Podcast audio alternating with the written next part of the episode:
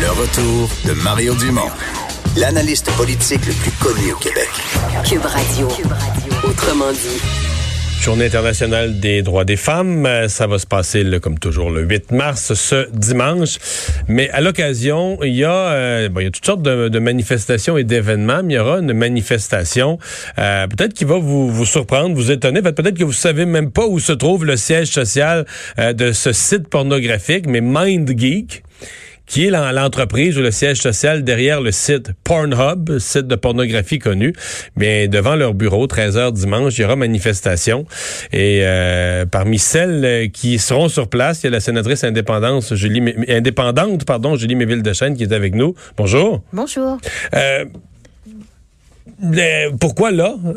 Bon, alors, euh, vous avez raison, tout le monde ne sait pas que MindGeek abrite Pornhub. Euh, MindGeek a à peu près 1000 employés rue des Caries, donc c'est une grosse entreprise tech. Euh, l'industrie de la porno est une industrie légale, soit.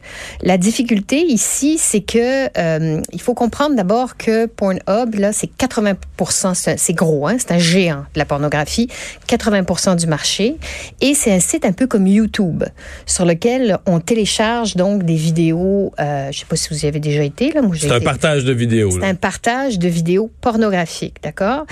Et le problème, c'est que s'y glissent des, des vidéos euh, de jeunes filles euh, mineures, des vidéos, on appelle ça aussi de la revenge porn, vous savez, quand on, on essaie on de filme son ex-conjointe. Puis, oui. Donc, se glisse à l'intérieur de tous ces vidéos, parce qu'on parle ici de 42 milliards de visites par euh, année et 6 millions de vidéos, et s'y glisse donc des vidéos illégaux.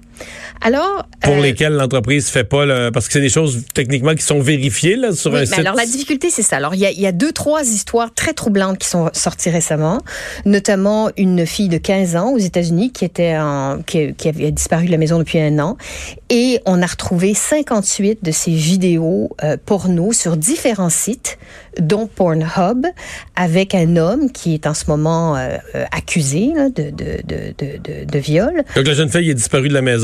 Ouais. Puis là, quand on la revoit, sa, mère voit à un moment donné sur certains sites des photos euh, euh, à caractère sexuel et après découvre que sur Pornhub des vidéos.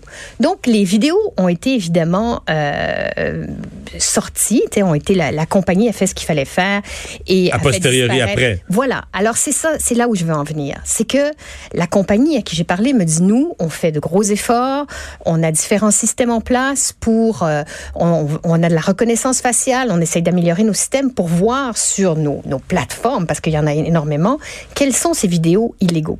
Mais ma question, c'est, étant donné qu'on parle de pornographie, comment ça se fait qu'on vérifie pas avant d'autoriser euh, le téléchargement s'il y a consentement de toutes les personnes. On parle pas ici de chanter une chanson sur YouTube, on parle de pornographie.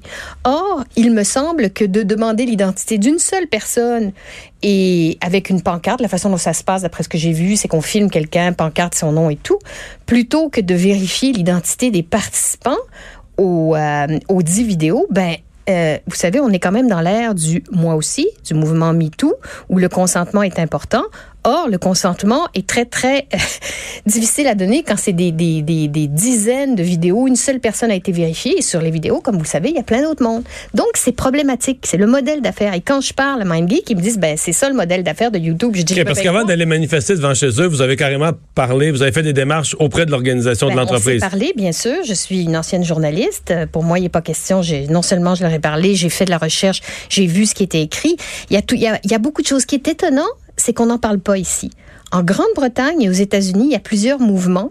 En Grande-Bretagne, il y a un, mouvement qui s'appelle Not Your Porn et qui dit que ce qui se passe, c'est que souvent les jeunes mettent des vidéos sur Snapchat et là, il y a des individus qui vont les chercher puis qui les remettent sur d'autres sites comme euh, Pornhub. C'est une grosse, grosse, grosse industrie.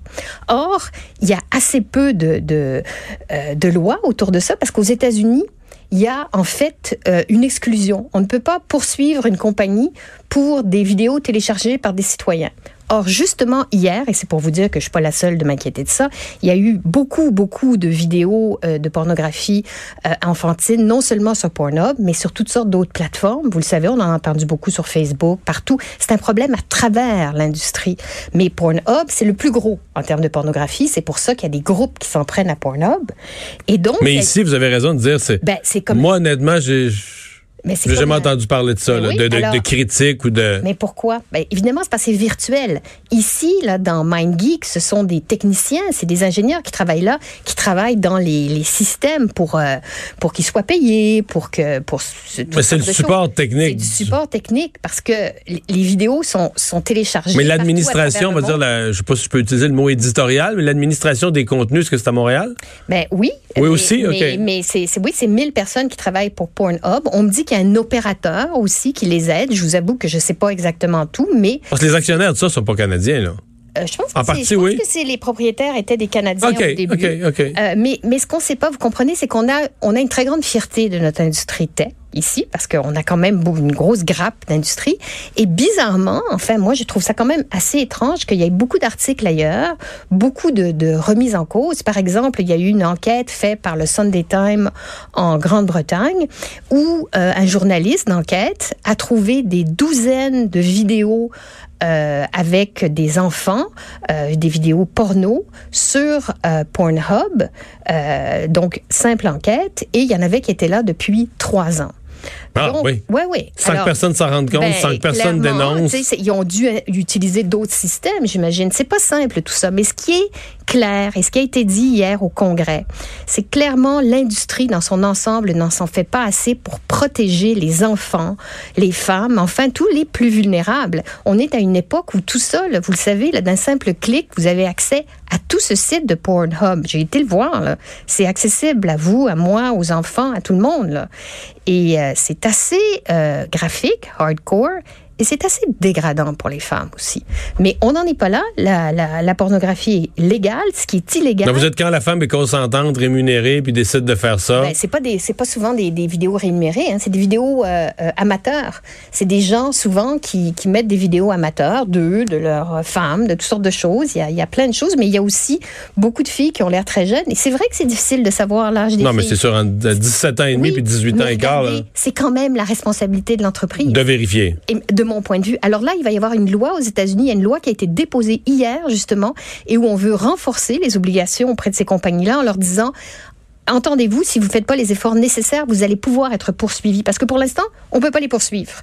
Donc, euh, donc, il y a vraiment, en ce moment, bizarrement pas au Québec, mais un peu partout, euh, ben, on va voir à la manif, peut-être qu'il y a plein de, de, de gens qui vont venir, mais il y a vraiment une prise de conscience que la porno à une époque était très, vous savez, on allait dans des, des, des, des magasins, les magazines étaient cachés, tout ça était contrôlé. Maintenant, c'est un éclatement partout, partout à travers la planète.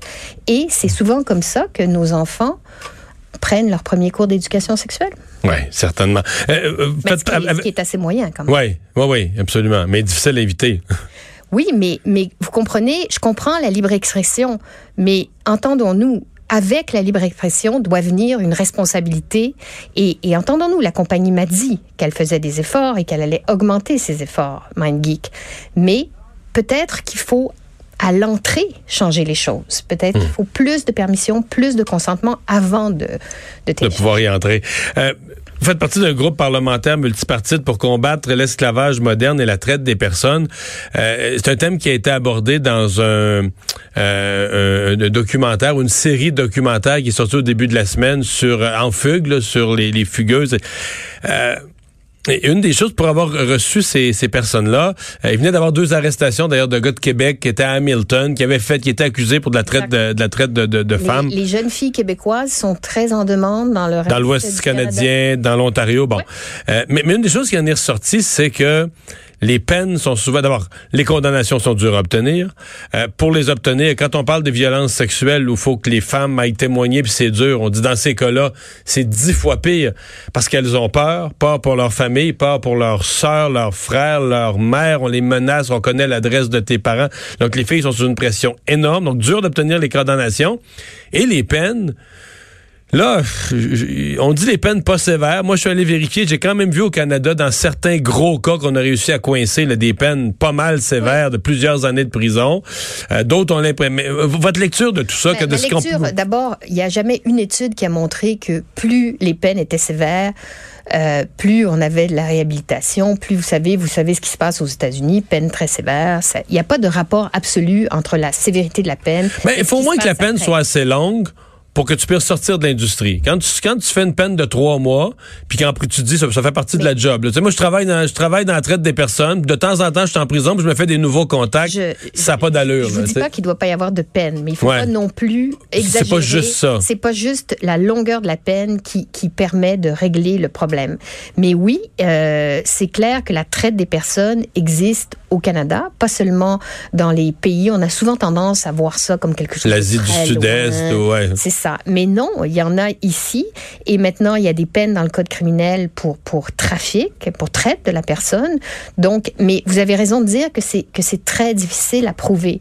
Euh, sur un autre sujet, qui est la prostitution, qui, qui, qui est liée, euh, j'avais fait une tournée dans Schlager à un moment donné avec des policiers parce que vous savez que la loi a changé. Maintenant, les clients peuvent être arrêtés.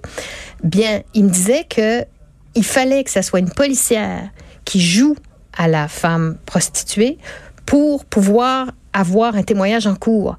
Parce que quand il faisait des arrestations sur le champ et qu'il y avait donc des, femmes ou des hommes, mais plus généralement ce sont des femmes euh, donnant des services sexuels à un homme, ben, euh, il s'enfuyait, il voulait pas les témoigner, il n'y avait, il y avait pas de cas.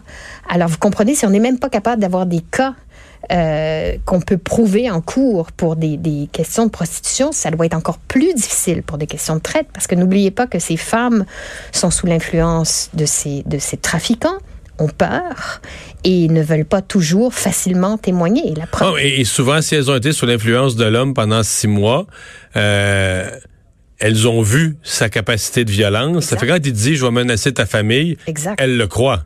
Ben oui, et, et, et, ça se peut. Vous savez, hmm. moi, quand j'étais euh, dans ces questions-là au Conseil du statut de la femme, ben, tu sais, il y a des, des, filles qui se font éteindre des mégots de cigarettes sur les bras. C'est difficile. Alors, écoutez, c'est un sujet très difficile en cette journée internationale de la femme, mais la hmm. violence existe. Euh, la violence contre les femmes. Et dans ce cas-ci, la violence euh, dans la pornographie juvénile, ben, c'est une forme d'exploitation inacceptable. Et je pense qu'il faut, euh, il faut s'assurer qu'il y en ait le moins possible, sinon pas. Donc 13 h dimanche, boulevard des Caries, devant les bureaux de MindGate. Il y a plusieurs groupes qui seront là, je comprends, là, et moi je vais, je vais y assister parce que ça m'intéresse. Madame Méville de Chêne, merci beaucoup d'avoir été avec nous. Merci. Au revoir.